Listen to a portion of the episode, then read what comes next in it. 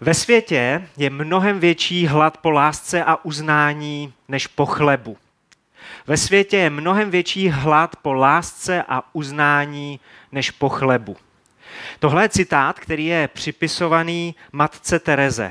A já sám se ve službě setkávám s lidmi, kteří mají pocit, že si jich nikdo moc nevšímá, že si jich nikdo moc neváží, že je nikdo nevidí. Třeba mámy, které pracují na směnu, pak se vrací domů a tam jim začíná další směna, uvařit, uklidit, snaží se, aby ty jejich nejbližší měli všechno, aby jim nic nechybělo. Přitom těm mámám chybí ocenění od zbytku rodiny. Manželé a tátové, který žijou v tom, že kromě placení složenek a oprav v domácnosti jsou k ničemu a všechno dělají špatně. Lidi v práci, v korporátu, který se cítí jenom jako nějaký anonymní bezejmený kolečko, který šlape v nějakým rozjetým stroji. A v rámci rodinný pastorace, v rámci rodinného poradenství slýchám to samý. Od manželek, od manželů, od dětí, skoro v každé domácnosti, skoro v každém domě, domově se najde někdo, kdo si ve své vlastní rodině připadá neviditelný. A podobný je i příběh jediné ženy v historii, která dala Bohu nové jméno. Nikdo jí nevěnoval pozornost, teda pokud zrovna po ní něco nechtěl. Umít nádobí, vytřít podlahu, tělo na sex. Jmenuje se Hagar a její osudy jsou zapsány v knize Genesis, to je tedy v Bibli, v, ve starém zákoně v Genesis 16. kapitole. Abram a Sáraj, které později známe jako Abrahama a Sáru, tak eh, ti si Hagar přivezli z Egypta jako otrokyni. Když nahlédnete do Genesis 16. kapitoly, ani jednou ji neosloví jménem. Je to jenom otrokyně sem, otrokyně tam. A Abraham se Sárou určitě byli milí lidi. Nakonec Abraham je nazýván jako praotec víry. Dokonce Bůh sám o něm říká, to je můj přítel. Taky Sára je později chválená za svůj vztah s Bohem. Ale když Abraham se Sárou někoho pozvali na návštěvu a chtěli se tak trošku pochlubit novinkama ve své domácnosti, tak to vypadalo nějak takhle. Pořídili jsme si novou ledničku, a taky novou mikrovlnku. Z Alzy, teda z Egypta, nám dorazila Hagar. A to je to, co stojí mezi pračkou a sušičkou. Hagar byla braná jako kus nábytku, jako užitečná pracovní síla, ne jako člověk. A jak za chvilku uvidíte, první, kdo vyslovuje jméno Hagar v Genesis 16, je Bůh. Abramovi a Sáraj se nedaří počít potomka a tak Sára přesně podle starověkého zvyku přivede Hagar Abrahamovi do ložnice, aby rodina měla aspoň nějakého dědice. Pokračovat budu už přímo z Bible. Dneska budu hojně používat eh, Bibli 21, překlad Bible pro 21. století. Budu číst Genesis 16. kapitoly od 4. do 13. verše. Genesis 16, 4 až 13. Abraham tedy spal s Hagar a ona počala. A když uviděla, že je těhotná, začala svou paní pohrdat. Sáraj pak řekla Abramovi, z hamé příkoří můžeš ty? Sama jsem ti dala svou otrokyni do náručí, ale když uviděla, že je těhotná, začala mnou pohrdat. Ať mě s tebou rozsoudí hospodin. To je velmi sofistikovaná manželská hádka. Jo? Sára jí něco navleče, pak to svede na svého muže a ještě do toho zamotá Boha pěkně. Abram Sáraj odpověděl, pohleď, je to tvá otrokyně, je ve tvé moci, udělej s ní, co chceš. v závorce, miláčku, dělej si, co chceš. Já chci mít pokoj. Já chci mít klid. Sáraj ji tedy pokořovala, až od ní Hagar utekla. U pramene vody v poušti, u onoho pramene při cestě do Šúru, ji našel hospodinův anděl. Řekl, Hagar, Sárajina otrokyně, odkud jsi přišla? Kam jdeš? Odpověděla, utíkám od své paní Sáraj. Hospodinův andělí řekl, vrať se ke své paní a pokoř se pod její ruku. Hospodinův anděl jí dále řekl, nesmírně rozmnožím tvé símě, bude ho tolik, že nepůjde sečíst. A potom řekne Hagar nějaký detaily o Izmaelovi nebo Išmaelovi, o tom jejím prvorozeném synu. To pro tuhle neděli není důležité, tak eh, tady ty detaily s dovolením skočím a skočím až do 13. verše. Hospodina jenž k ní promluvil, pak Hagar nazvala, ty jsi Bůh, který mne vidí. Řekla totiž, právě zde jsem pohlédla k tomu, který mne vidí. Trochu si rozebereme pár zlomových momentů z příběhu Hagar. Snad nám díky nim dojde, že nikdo z nás není neviditelný. Začnu na konci. Třináctý verš. Hospodina, jenž k ní promluvil, pak nazvala ty jsi Bůh, který mne vidí. Řekla totiž, právě zde jsem pohlédla k tomu, který mne vidí. Hagar dává Bohu nový jméno, ze kterého je hned patrný. Tohle je Bůh, který mě nepřehlíží. Tohle je Bůh, který si mě všímá. Zajímá se o mě vnímá mě. Bůh, který mě vidí. Tohle je v tom jménu. Žádný jako velký bratr mě vidí, jako to je Bůh, který mě pronásleduje na každém kroku. Bůh, který je mi neustále v patách a já nemůžu mít klid. Ne. Bůh, který mě vnímá. Bůh, který si mě všímá. Pro něj rozhodně nejsem neviditelná. A já když to čtu, tak mi to připomíná jedno z prvních slov, jedno z prvních afrických slov, kterých jsem se naučil při svých cestách nebo na svých cestách na tenhle kontinent. Eh, Vesí mě teda naučil pár takových drsnějších výrazů, Vesí to je náš eh, kamarád z Afriky, ale eh, taky mě naučil pozdrav jazyka Zulu, pozdrav kmene Zulu, Savubona. Savubona což eh, je dávný pozdrav, který znamená vidím tě, nebo vidíme tě. Ale tohle vidím tě má v sobě mnohem víc, totiž zahrnuje vidím tvoje sny, vnímám tvoji bolest, všímám si tvých silných stránek i slabostí, vidím tvoji minulost i budoucnost, vidím tě a jsi pro mě vzácný. Tohle všechno je v tom jednom slově savubona. A je to, je to starověký pozdrav. Myslím, že přesně tohle je v tom božím jménu Bůh, který mě vidí.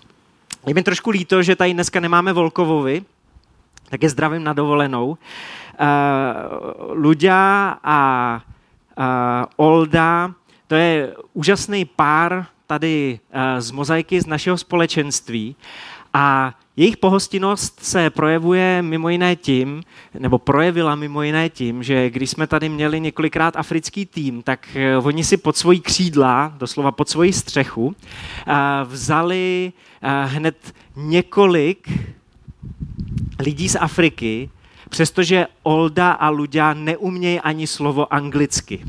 A oni z toho nejdřív měli strach ale jednak do toho šli s vírou a potom s Google překladačem.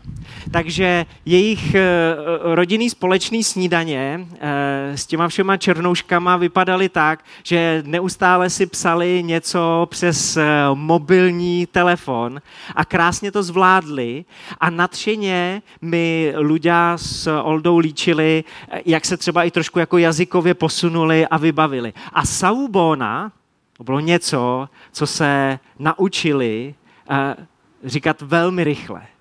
Vidím tě, zřím tě, vnímám tě, nepřehlížím tě.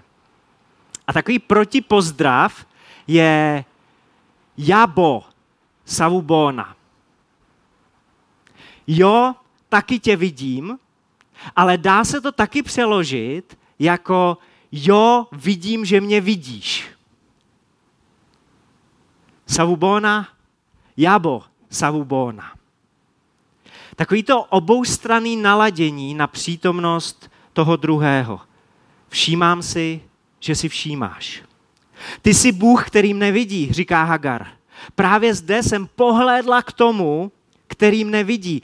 Tady jsem si všimla, tady jsem si všimnul, že Bůh si mě všímá. Pro něj nejsi neviditelný, pro něj nejsi neviditelná. A podobně probíhá jedna epizoda z Nového zákona, která se odehrává mezi partičkou přátel a příbuzných. Filip nadšeně líčí skeptikovi Natanaelovi něco o Ježíši. To je on, tohle je on, to je boží syn. Našli jsme ho v Nazaretu. Co dobrého může být z Nazaretu? Tahle skeptická, cynická Natanaelova odpověď. Takhle se to píše v Janově Evangeliu v první kapitole a já budu číst dál od 46. verše. Co dobrého může být z Nazaretu, opáčil Natanael. Pojď se podívat, řekl mu Filip. Když Ježíš uviděl Natanaela, jak jde k němu, řekl o něm, hle, opravdový Izraelita, v němž není žádná lest. Odkud mě znáš? ptal se Natanael. Viděl jsem tě pod fíkovníkem, řekl mu Ježíš. A to ještě než tě Filip zavolal. Rabi, zvolal Natanael, ty jsi boží syn? Ty jsi král Izraele. Ježíš mu odpověděl, věříš, protože jsem ti řekl, viděl jsem tě pod fíkovníkem, uvidíš ještě větší věci. Všimli jste si, klíčový slovíčko je tady vidět. Vidět. Natanael uvěří, protože ho Ježíš vidí. Ježíši, tobě můžu věřit, protože ty mě vnímáš. Všímáš si mě, pro tebe nejsem neviditelný. Ježíši, ty jsi Bůh, který mě vidí. Bůh, který mě vnímá teď, ale taky Bůh, který si mě všímal dřív. Dalším zlomovým momentem z příběhu Hagar jsou boží otázky. Jsme zpátky v Genesis 16, tentokrát osmý verš. Hagar, Sárajna otrokyně, odkud jsi přišla? A kam jdeš? Hagar, já vnímám celý tvůj příběh. Zajímám se i o to, co jsi prožila. Hagar odpověděla, utíkám od své paní Sáraj. A teď si to prosím zrekapitulujte. Kdo Hagar ublížil? Byli to věřící lidé.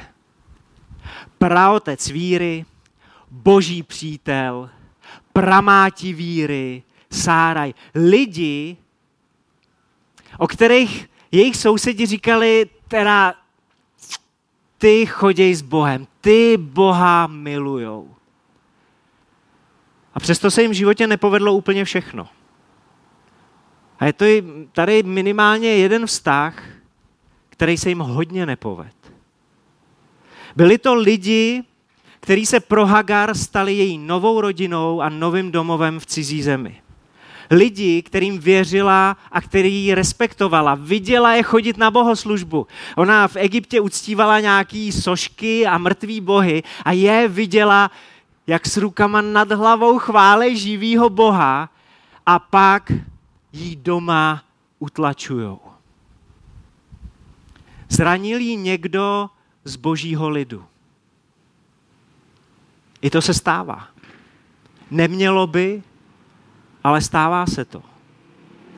Rána od někoho blízkého bolí nejvíc. Čím blíž, tím větší bolest. A typické je, že zraněný člověk začne časem sám zraňovat.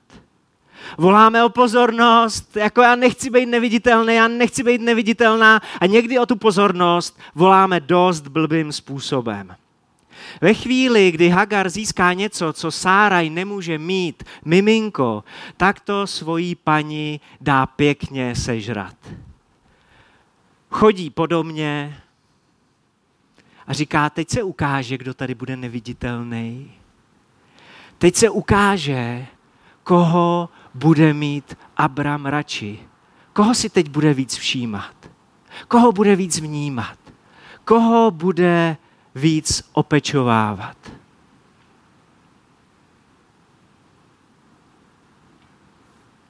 Spirála šílenství, která se najednou rozjede v té domácnosti.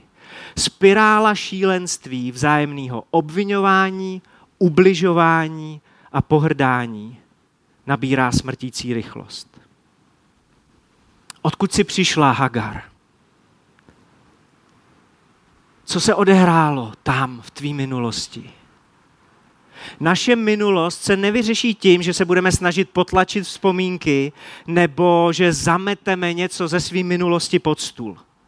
Bůh, který nás vidí, chce do naší minulosti přinést odpuštění a uzdravení. Odkud jsi přišel? Odkud jsi přišla? Na co se Bůh, který tě vidí, chce s tebou podívat do tvojí minulosti, aby si zažil uzdravení, aby si zažil odpuštění. A ještě se dotknu jednoho zlomového momentu.